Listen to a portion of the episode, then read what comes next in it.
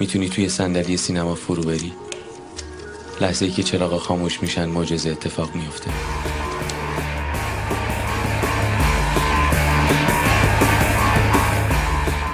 به نام خدا سلام. اپیزود دوم یا قسمت دوم پادکستمون رو می‌خوایم شروع کنیم. توی قسمت قبلی تا اینجای پیش رفتیم که به ظهور فرهادی رسیدیم با بحث مفصلی که بود. حالا فرهادی رو می‌خوایم یک کم ادامه بدیم از فیلم ها شروع کنیم تا برسیم به اونجایی که به قول بچه ها نقطه عطف سینمای ماست که حالا با کدوم فیلم فرهادی و چجوری بوده و و بعد از اونم اصل داستانمون که جریان های سینمایی ما بعد از اون نقطه عطفی که فرهادی با اون فیلمش در سینمای ما ایجاد می‌کنه. درسته؟ بله. درست خب شروع کنید. از کی شروع کنیم؟ من حتما، حتما. مطابق معمول شما بفرمایید. کسب رخصت می‌خوام. فرصت.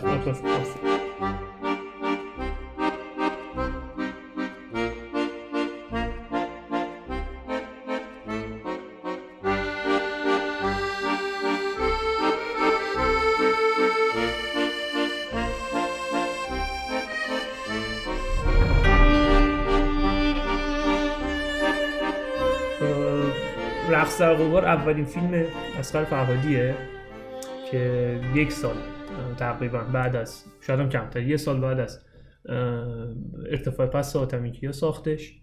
فیلم تو اون دوران فیلم مهمی بود و قابل بررسی.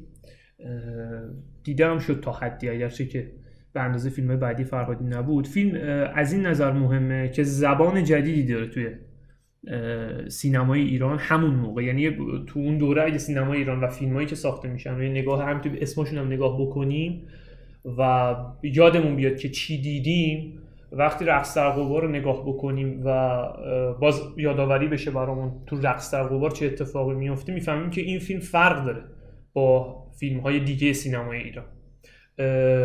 و کلا مفاهیم برداشت های فلسفی از فیلم میشه. فیلم رو خیلی فیلم جدی می‌دونن. تو همین کتاب بوتقای گسست که من قبلا در مورد صحبت کردم نگاه های خیلی خیلی جدی فلسفی از توی این فیلم در میاره. مازیار اسلامی که حالا خیلی هاش اصلا محل بحث ما نیست خیلی نیازی نیست ما بهش ورود بکنیم. یعنی فیلم جای تحلیل داره و جای بررسی که اصلا قضیه اون فرامرز غریبیان و این نظردی فیلم که با هم دارن یه مسیری رو طی یعنی با هم تداخل می‌کنه داستانهاشون روایتاشون و پیوند همه چیزهایی که مطرح میشه همه ماجراهایی که تو فیلم مطرح میشه نشون میده که این فیلم فیلم جدیه و از هر نظر جالبه مهمترین چیزی که از این فیلم میشه دریافت کرد اینه که یه آدم جدی داره وارد سینمای ایران میشه.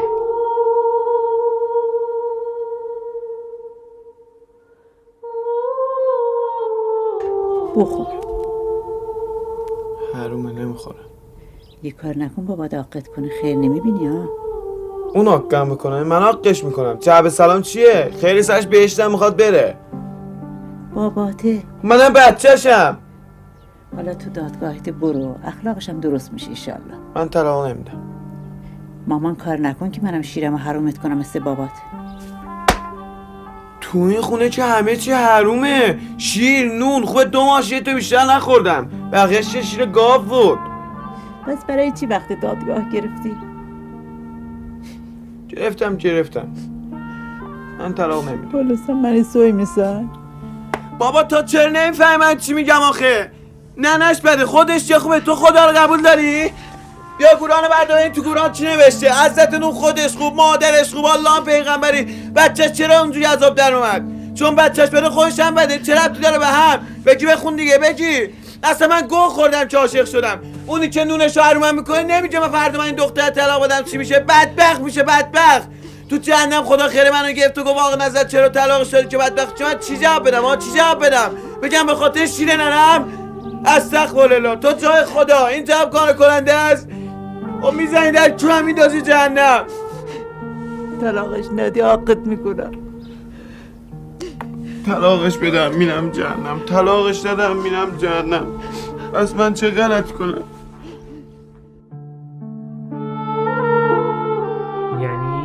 همه این بررسی ها همه اون چیزهایی که در مورد فیلم هم نوشته شده اگر بخونیم فیلم رو هم ببینیم مهمترین پیامش اینه که آقا یه آدمی داره وارد سینمای ایران میشه که کاملا فرق می‌کنه. یه آدم جدی گردن کلوف داره وارد سینما ایران میشه که یه سری مفاهیم جدید رو می‌فهمه زبان سینما رو می‌فهمه فیلمنامه نویس خیلی قویه. کاشتن و برداشتن رو خیلی خوب تو سینما می‌فهمه. هر چی بهت میده هر اطلاعاتی که بهت میده یه جا ازت یه جا ازش نتیجه می‌گیره دوباره بهت برمیگردونه. حتی در این حد که یه دوتا بند رخت حالا اونایی که فیلم دیدن یادشون میاد. دو تا نما از پهن کردن لباس روی بند رخت و برداشتنش هست. میگم بیش از این نمی‌خوایم بهش بپردازیم. فقط برای اینکه بگیم آقا فیلم اول فرهادی هم مهمه و از همون فیلم اول معلومه که اسقر فرهادی در آینده کاملا خودش رو سوا می‌کنه از سینمای ایران. این برای فیلم اولش فکر نمی کنم دیگه بیش از این هم حالا نیازی باشه بپردازیم. یه نکته فقط من بگم. آره فقط خیلی ریز نشین. آره،. نه نه برسیم به آره، بحث آره. بعد. سریع میگم و میریم. رقص در هیچ به تقویم متوسط نداره. آره آره 100 درصد یعنی 100 هیچ درصد. ربطی به سگانه 100 فرهادی. نداره 100 درصد اینم بگیم اینجا آره،. یه فاصله. باشه آره شهر زیبا هم آره، مال. طبقه پایینه آره اسخر فرهادی تو دوتا فیلم اولش میاد یه آزمایش می‌کنه آدم باهوشیه آدم. باهوش آره یه آزمون خطا می‌کنه ببینه جامعش چی می‌خواد سینه. آفرین دقیقا قلقگیری کرده یه غبار ساخته دیده چندان فیدبک آنچنانی نگرفتم یه شهر زیبا ساخته یکم فیدبکاش بهتره. می‌بینه نه آقا این دوتا هیته ما نیست. هیته چی بود؟ طبقه فروده است. موزلاتش عشق ناکام توی حالا چیز اه، رقص در غبار که نظر عاشق اون دختر است. و آره. نمی‌تونه و مجبور شه طلاقش بده آره. از این داستانا. اه، هیچ ربطی به سینمای فرهادی نداریم. ما سینما فرهادی رو با مبحث قضاوت با مبحث طبقه متوسط با دروغ اینا می‌شناسیم. این فیلم هیچ ربطی نداره. چرا چون این آدم اومده یه آزمون خطا کرده؟ دیده نه. طبقه فروده است چیزی نیست ببین من البته اینو. قبول ندارم. اینو من قبول ندارم. به خاطر اینکه آره این بخش تو قبول دارم که رقص در غبار و شهر زیبا ارتباطی به بقیه کارنامه فرهادی نداره. نداره. ولی این رو باهات موافق نیستم که قلقگیری یا نمی‌دونم حتی قلقگیری هم خودم آره خودت کلمه‌شو گفتم. گفتی. فقط خواستم مترادف بسازم آره. بعد- سینمای فرهادی نیست و مخالفی. ببین بستگی داره که سینما رو چی تعریف کنیم. خب؟ من آره آره من اون دغدغه فکری اسقر فرهادی تو دوتا فیلم اولش متبلور نیست. رقص در غبار و شهر زیبا هیچ ارتباطی به فیلم های بعدی فرهادی نداره. خب؟ اما ارتباط نداره یعنی چی؟ ارتباط تماتیک نداره. حالا تم یعنی درون مایه. درون مایه این دوتا فیلم با درون مایه فیلم های بعدی فرهادی فرق داره ولی اینکه این دوتا فیلم ارتباطی به فیلم های فرهادی ندارن اینو قبول ندارم چرا؟ چون ببین روند نگارش فیلمنامه روند اه، اجراها حتی اون پایان بازهایی که تو اوج اوجش میاد توی جدای نادر از سیمین بروز پیدا می‌کنه حتی اونها رو از رقص در غبار همچنان میشه نگاه کرد که این آدم این داره تمرین می‌کنه این ایده ها رو خب؟ ایده ها رو داره تمرین می‌کنه. خب نه ببین میگه که این اومده دیده فیدبک نداره آره. اومده آره. رفته یه جا دیگه. من میگم نه.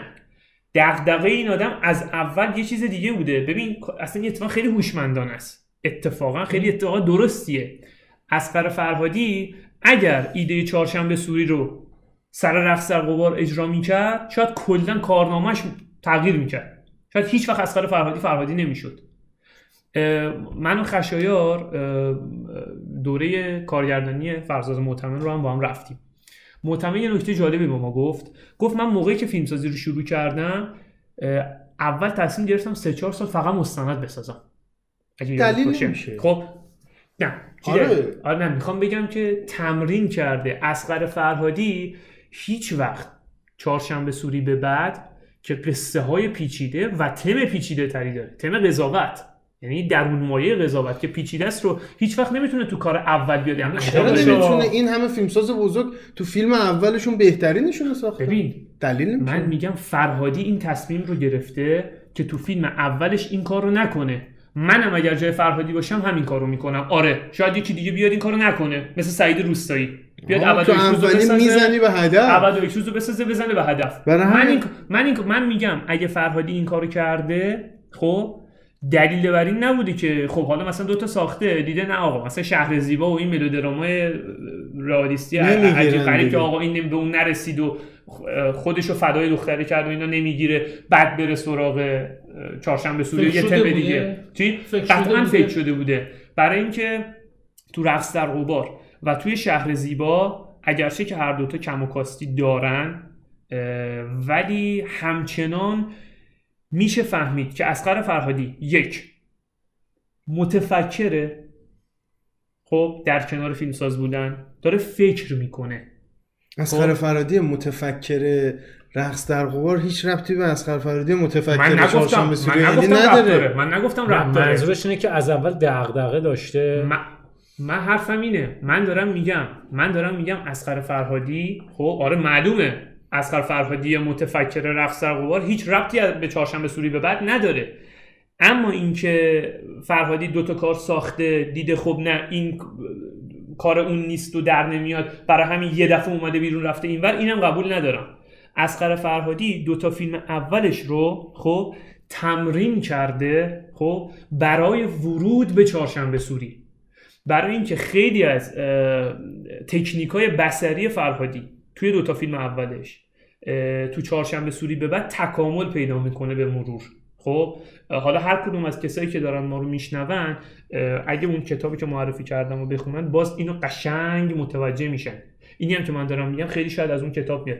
چون این اینها رو در آورده این کتاب خب و میگه که حالا اینا بعدا کامل میشه تو فیلم های بعدی. حالا اونجا اشاره می‌کنم و اشاره می‌کنه.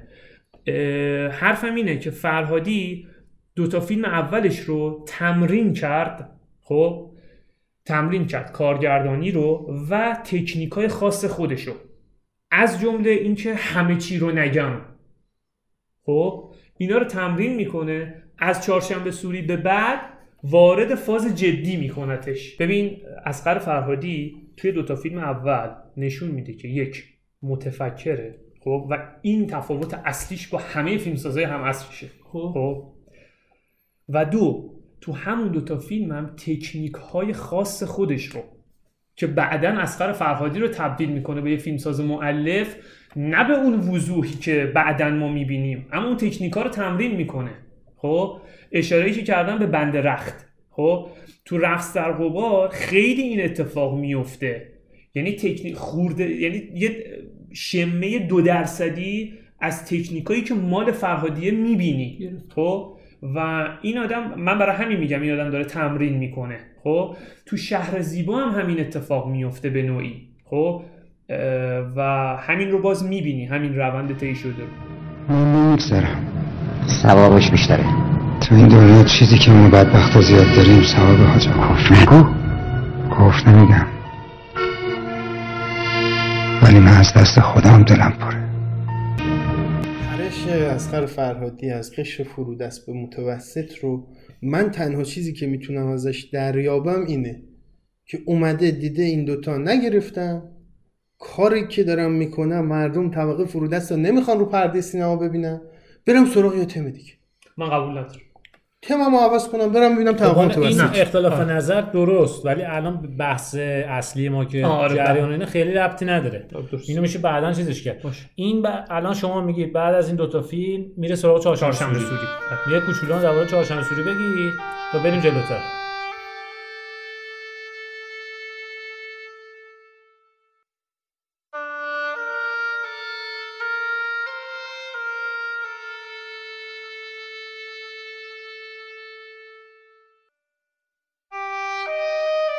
ببین مرتضی نه تو بچه ای نه من. چی, چی, چی بگم؟ اگه زن تو, تو رو با یه آدم خراب ببینه براش بهتر از اینه که اینجوری با یه زن دیگه باشی. من رسیدم اونجا به زنگ می‌زنم. ببین من جوابتون نمیدم اینطوری فقط حال هر دوتامون تو میشه. نمی‌فهمی؟ من نمی‌تونم من زنگ می‌زنم من زنگ می‌زنم. می‌تونی. می‌تونی عزیزم عادت می‌کنی. منم شوهرم اول عاشقم بود میمرد برام. ول کرد رفت. اصلا انگار از این حرفا نزن ها. بس کن دیگه. یعنی اصلا فکر کن یه خاطره ای بود تموم شد رفت.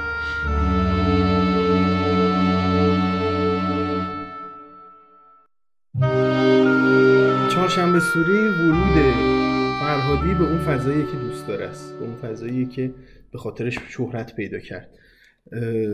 مردم طبقه متوسط گیر و گرفتاشون و روابطی که با همدیگه دارن خرد جنایت های زن و شوهری جنگ و دعواهایی که با هم دارن پنهانکاری هایی که دارن و این حرفا.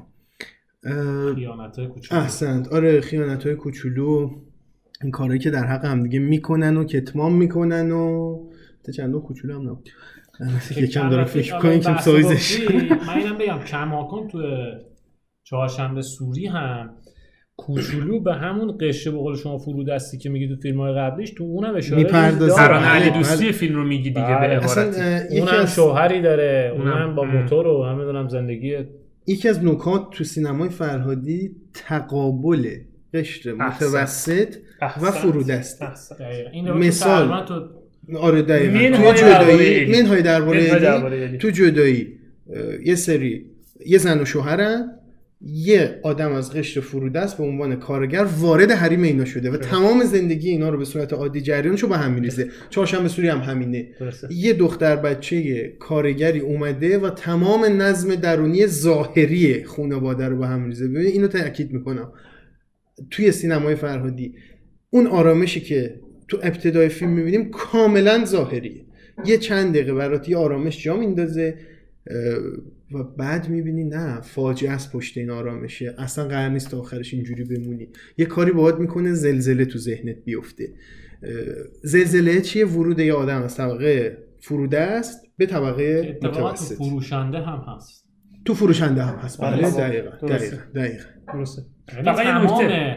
در واقع میشه گفت جلوتر تو فروشنده نه تمام داستان از ورود قشه فرودست شروع میشه.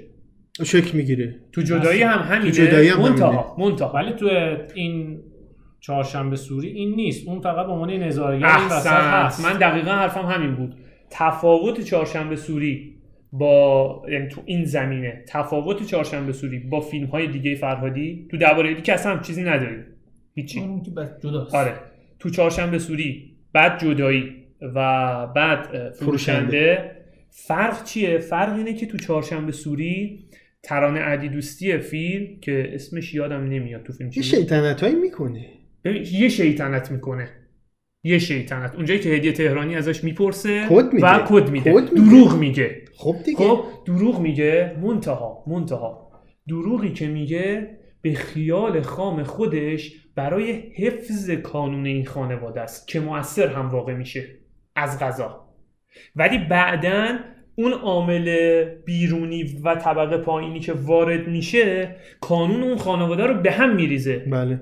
خواسته یا ناخواسته. و این فرق اساسی این در واقع. توی چهارشنبه سوری اگر شما ترانه علیدوستی رو از خونه این حمید فرخ نژاد اینطور بکشی بیرون کماکان معضل وجود داره. بله. ولی تو فیلم های مثل گذشته و جدایی نادر اگر اون طبقه فرودست وارد نشه اون داستان ها پیش نمیاد. درسته. ولی اونا جدا میشن. نادر و سیمون جدا میشن نه. چه اون وارد بشه چه درسته جدا میشن. نشه. ولی اتفاقات درونش که آقا تو پدر منو نمی‌دونم چیکار کردی و کار به دادگاه می‌کشه اون آخه دوران قبلش هم اون زنه می‌خواست بره مرده نمی‌خواست بره. یعنی آخر عاقبت معلوم بود اونجا. اتفاقات درون فیلم رو میگم. یعنی آره، خانواده فیلم که اصلا داستانی آره. میشن که با- فهمیدم چی میگی فهمیدم حالا. این در مورد به نظر بکنم در مورد چهارشنبه سوری هم کفایت می‌کنه بحث دیگه چهارشنبه سوری؟ آره فکر کن. میشه بحث چیز دیگه فکر کنم کوتاه باشه بهتره. دیگه حالا آره بریم با سراغ بحث؟ شیرین الی دیگه.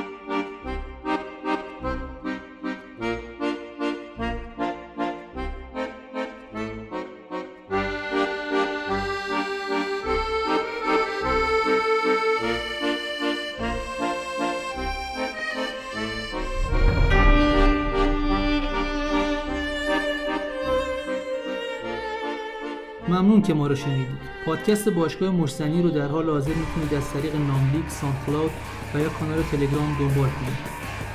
من علی به همراه حسام خشایار و هادی این اپیزود رو ضبط کردیم. آهنگا و کلیپ های صوتی که شنیدید داخل توضیحات معرفی شدن و فایل و یا لینکشون رو داخل کانال تلگرام و سایت قرار میدم